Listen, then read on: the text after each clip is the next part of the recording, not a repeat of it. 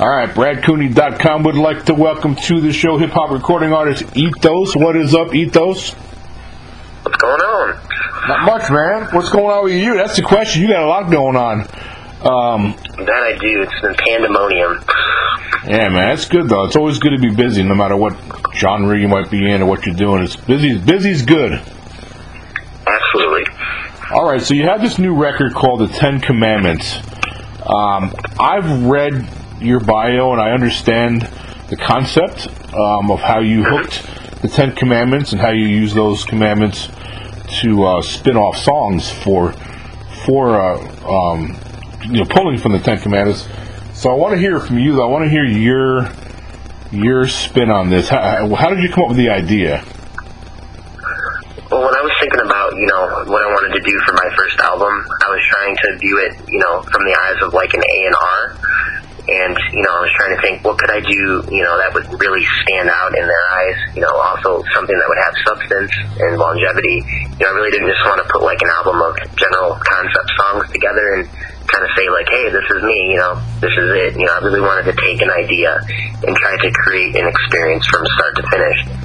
And uh, the idea came up, but I was talking with somebody about the Ten Commandments and just how, you know, generic and, and misguided that they've become.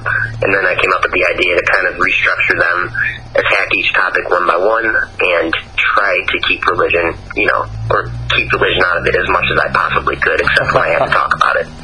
Which is which is really it's like a kind of a ballsy move, dude. To be uh, move to be honest with you.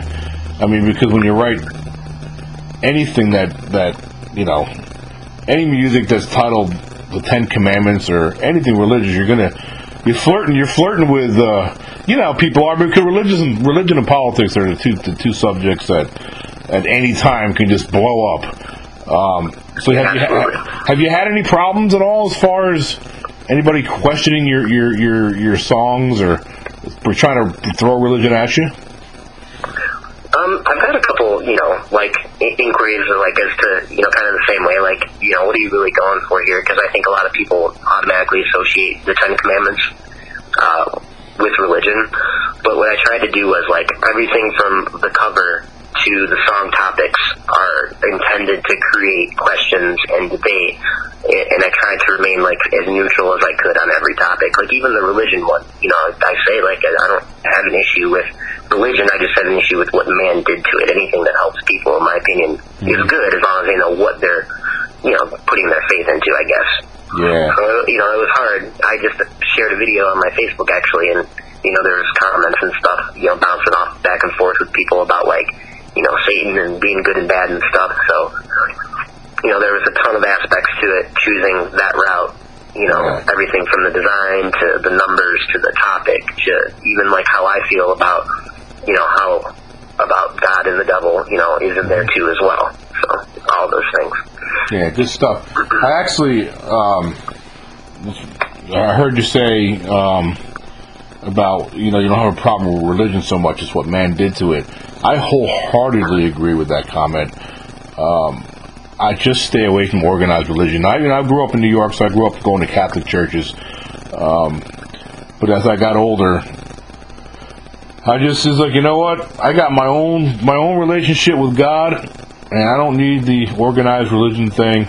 Um, I just seen a lot of wars and a lot of pain and suffering through, you know, what religion can do to people. So um, there's a lot to write there, man. You definitely divulge into a subject that you can probably write, you know, for the next 20 years on, if you wanted to. Absolutely. yeah, see, I had to keep a lot of. I did keep a lot of stuff out of it. You know what I mean? Especially like the first song, "Zealot," is a direct indictment on the first commandment, and the fact that it, it's referencing, "Don't worship any other god. Don't be open-minded." You know, instead of like, you know, be empathetic, care about your fellow man and animal, and things like that. So, Yeah. you know, I, I, it really. I was worried I was going to tie my hand behind my back, but as soon as I got started with it, I realized that yeah, I definitely had a lot to go from. Yeah, man. There's just a lot of hypo- hypocrisies with certain religions that I, and I, you know, I'm not getting you to say anything on the record. I'm just, I'm just speaking for myself. Um, and I'll give you a cool example. Like when I don't know how old you are, but do you remember when Hurricane Katrina came up and just smashed into the Louisiana Mississippi coast? Absolutely. So well, I live down here, so I, I mean, I'm from New York, but I actually I live about two hours north of New Orleans now. Um, so I, I, I so I was like right in the middle of that hurricane, and I was going to a Baptist church at the time. And once Hurricane Katrina came in, I mean, it really devastated the Mississippi coast, and New Orleans got smashed. So we had a lot of displaced families from New Orleans that were up in my area because I lived about two hours from the coast. So a lot of displaced families came up, and they were and they were visiting churches and, and until they can get their houses rebuilt. You know, they're up in our area. So we had a lot of African American guests that came and worshipped in the church. And my church at the time was about 85, 90% white. Um, so we didn't have very many African Americans. But what I saw that really pissed me off was on Sundays when those displaced folks from New Orleans, those African Americans, were coming into our church, I would see the other like old timers, like the you know the real Bible thumper Baptists that were in that church for years, you know, kind of scoffing and rolling their eyes behind these people's backs. And I was like, you got to be freaking kidding me, man! I mean, you're in a you're in a, in a house of worship, and it clearly talks about not supposed to judge, and here they are. You know, I was like, Jesus. So that was that was it. I left that church. I, I never went back. I was I couldn't I couldn't do it. I Couldn't stay there anymore, man. So there, there's another 20 years worth of music right there in itself. Absolutely. I mean, as far as like Hurricane Katrina too, the Joel Osteen was asked to open up his you know mega church to like some of those that? people, and he wouldn't do it. So yeah. I definitely made sure to include some of his more hypocritical statements in some of my songs too. Joel Osteen, Benny Hinn, Creflo Dollar. There's a special place. Billy, Billy Graham. Dude, man, there's this. Well, you know, Billy Graham, I see a little bit.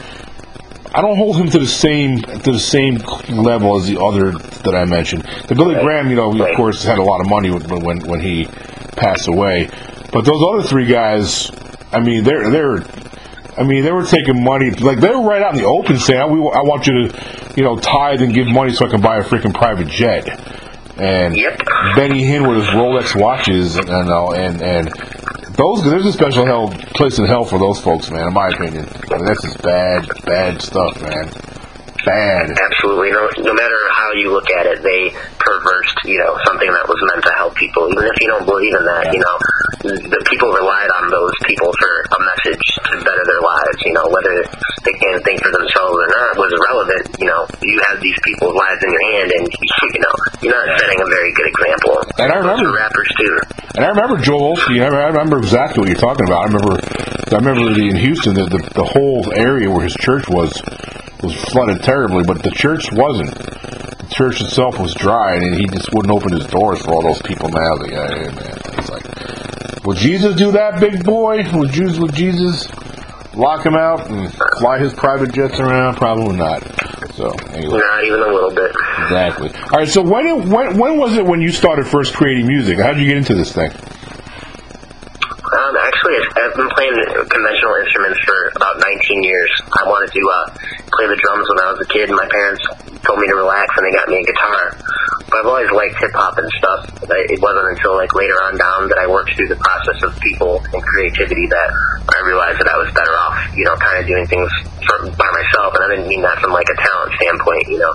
It's just if you don't have the right people supporting your music or your life, you know, it's going to be counterproductive, and it just took me a really long time to figure that out. Have you um have you thought about incorporating your, your guitar playing into your music at all, into your like records, hip hop records? Uh, I do actually. Um, in the first song on Ten Commandments, "Zealot," I actually picked up my guitar and I put a little bit of like, I guess, I mean, uncomfortable singing in there to sort of emulate like a church mm-hmm. uh, type sound to that. So like you know, I'm playing guitar, bass, and drums, I was kind of at a crossroads when I made the switch. I could either dedicate fully to using my guitar and you know skills and all that stuff in the hip hop, or I could choose to just kind of pick it up, you know, when it makes sense, and then let that kind of be a surprise for people learn later on. Like, oh wow, this plays a guitar, or plays mm-hmm. drums, mm-hmm. plays bass. That's cool.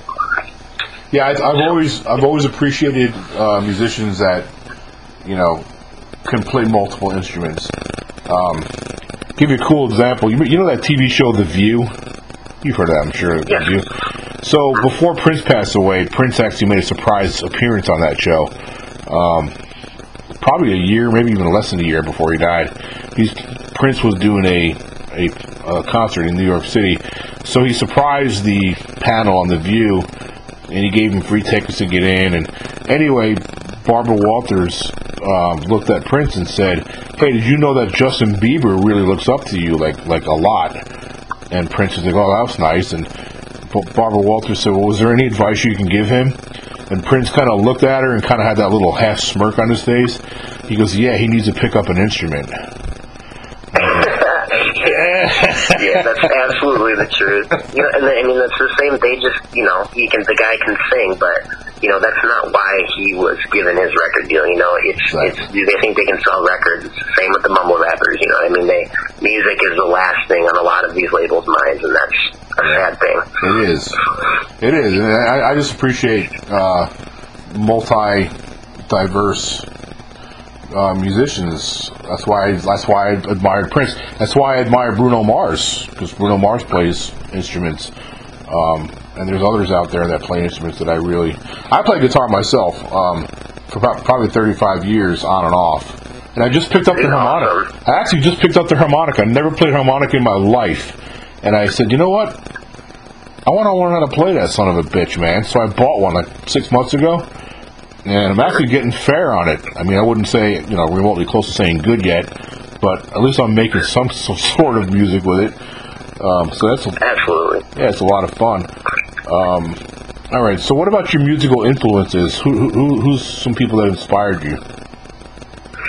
Um, when I was making the switch, uh, I, I was listening to a lot of Tyler the Creator and Logic. And what I really like about them is they, they seem to sort of like create their own paths and they've had their own levels of success. You know, they didn't, you know, like Logic, for example, makes his own beats and so does Tyler the Creator. Like immediately those two things right there separate those two over a lot of others, you know. And not that I don't respect like the process of a, an artist tracking down a beat and like seeing what he does with it, but you know, playing instruments, I'm looking for something different. And Logic and Tyler the Creator, namely, you know, make all of their own music to my understanding. So hmm. not only are they making the beats and casting the mood into their music, but they're also putting the lyrics in there that resonate with all of us. So I definitely have been taking to them a lot since I've switched. What about you? Do you make your own beats? Yes, sir. Yes. Actually, this is where I think like playing drums benefits anyone that makes beats. Like, if you have a natural, you know, rhythm to you, you know, you'll find that even if it's not a drum set, you'll make a backbeat for a song that seems to like uh, produce a, the better flow out of you than say just hoping to find a beat, you know, on a website or something and making it work. You know, you know exactly how you want the drums to go. You know exactly how it's going to make your voice flow, and then all of a sudden, that in tandem allows you to like have these creations that you didn't even know existed. You know, it's, you know, it's um, we used to be mentioned before. Like as a drummer, um, it's kind of like uh making beats and drumming is like peanut butter and jelly almost. It's like goes together. Um, Absolutely. I wanted to learn how to play drums, um, and I have a good friend of mine. God rest his soul. He passed away many years ago, but he was a freaking badass drummer. I mean, he, was- this dude was a, I mean, he was freaking unbelievable drummer. And um, and I and I you know like I told you before, I dabbled guitar back then. I've been playing a lot more seriously since them years, but. Uh, so I asked him. I said, "Hey, can you show me how to play drums?" He's like, "Yeah." So he had a drum set set up in his bedroom, and um, so he goes, "Take a seat." So I sit down, and then he just starts like tr- trying to show me how to, you know, use the foot pedal, and and very simple, very simple beats he was trying to show me, and I was totally fucked. I had no, I couldn't do it. I couldn't do it. Look, look, look, dude. After like five minutes, he said, "Get the hell off there. You're, you're never gonna learn. If you can't do that, you're never gonna learn how to play drums." that was it. My drumming career was over with in like in like five minutes. And you know what's crazy? He was right. I knew it too. I was like, I just can't get it. It's like I play guitar, but I can't sing. I can't sing and play guitar at the same time. Right. Uh, it takes a while to learn that for sure. I can't do it. oh, yeah. I mean, I play guitar, but don't get me to singing at the same time, or I'll, I'll f both of them up. Oh I man. realize like how I didn't realize how important drummers are, man. You, you like you're a guitar player, you take your guitar part to seven different drummers Yeah. and let them write seven different parts. You're gonna get seven totally different songs, and that's Yeah. cool to me. Who's your favorite drummer? Ooh, jeez. There's drummers in bands that like aren't household names that I think creatively and stuff, you know, kind of stand apart. Obviously, I like like Neil Peart and stuff. A lot of the Yeah. drummers that have really like creatively paved their own way, not just technically. You know, those are the ones that I like, the ones that really understand the big picture and can separate themselves.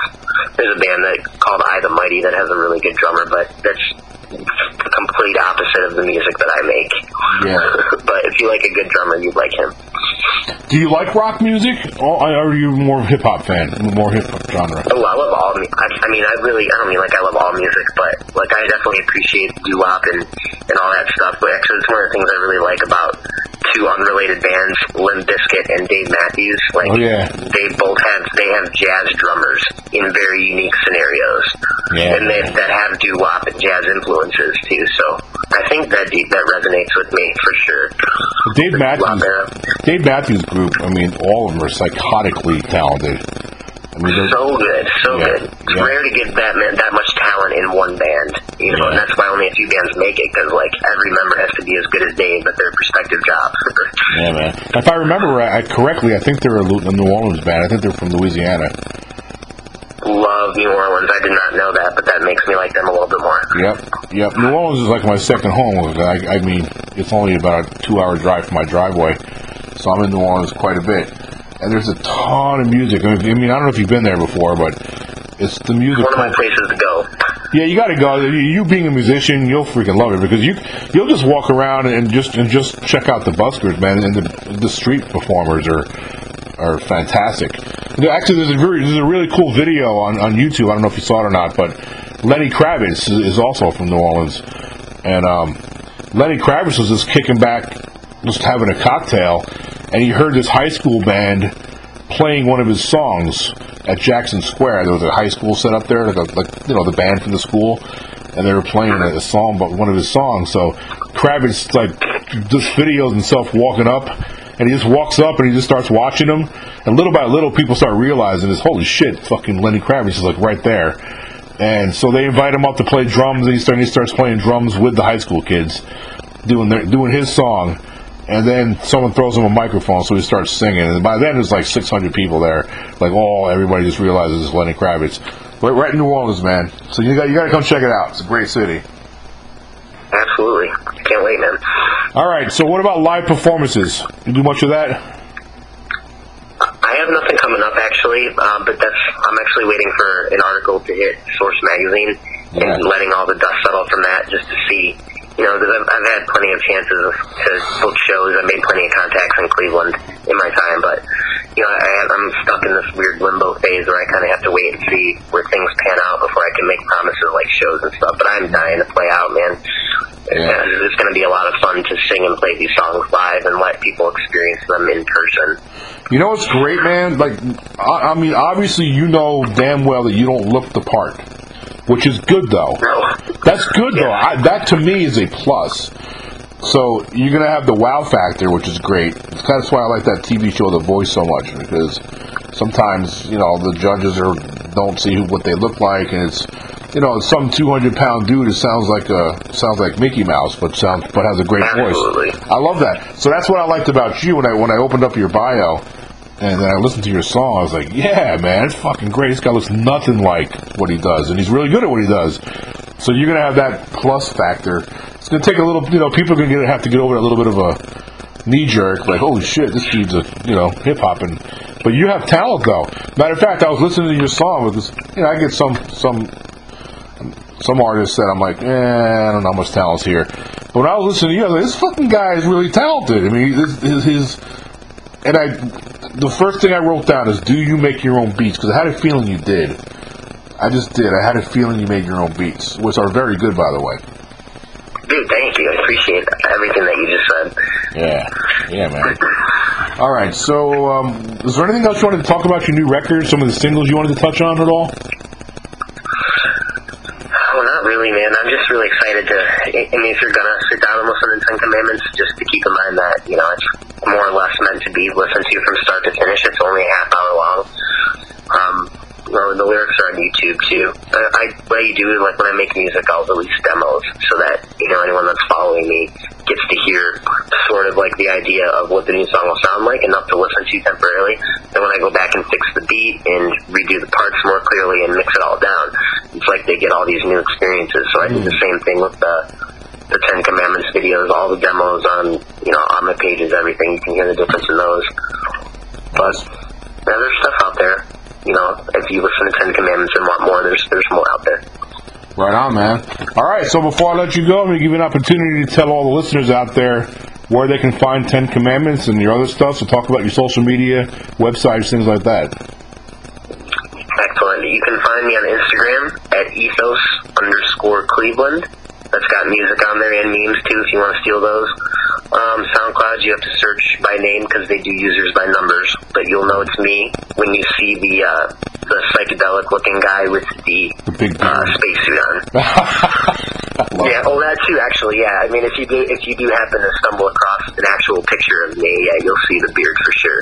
Yeah. But like to what you were saying a few minutes ago, that's why I didn't put my picture in there because I know, you know, that look is part of it. You know, like, you know, what does this dude have to offer? I wanted to keep my face out of it and just let let it be about the music as long as I could.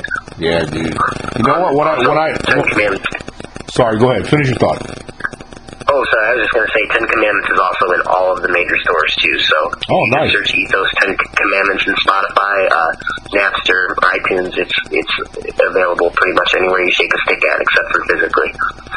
Awesome, dude. Well, look, I appreciate you doing the show. I want you to come back on the show when you got some more to talk about, man. Absolutely, man. I would love to.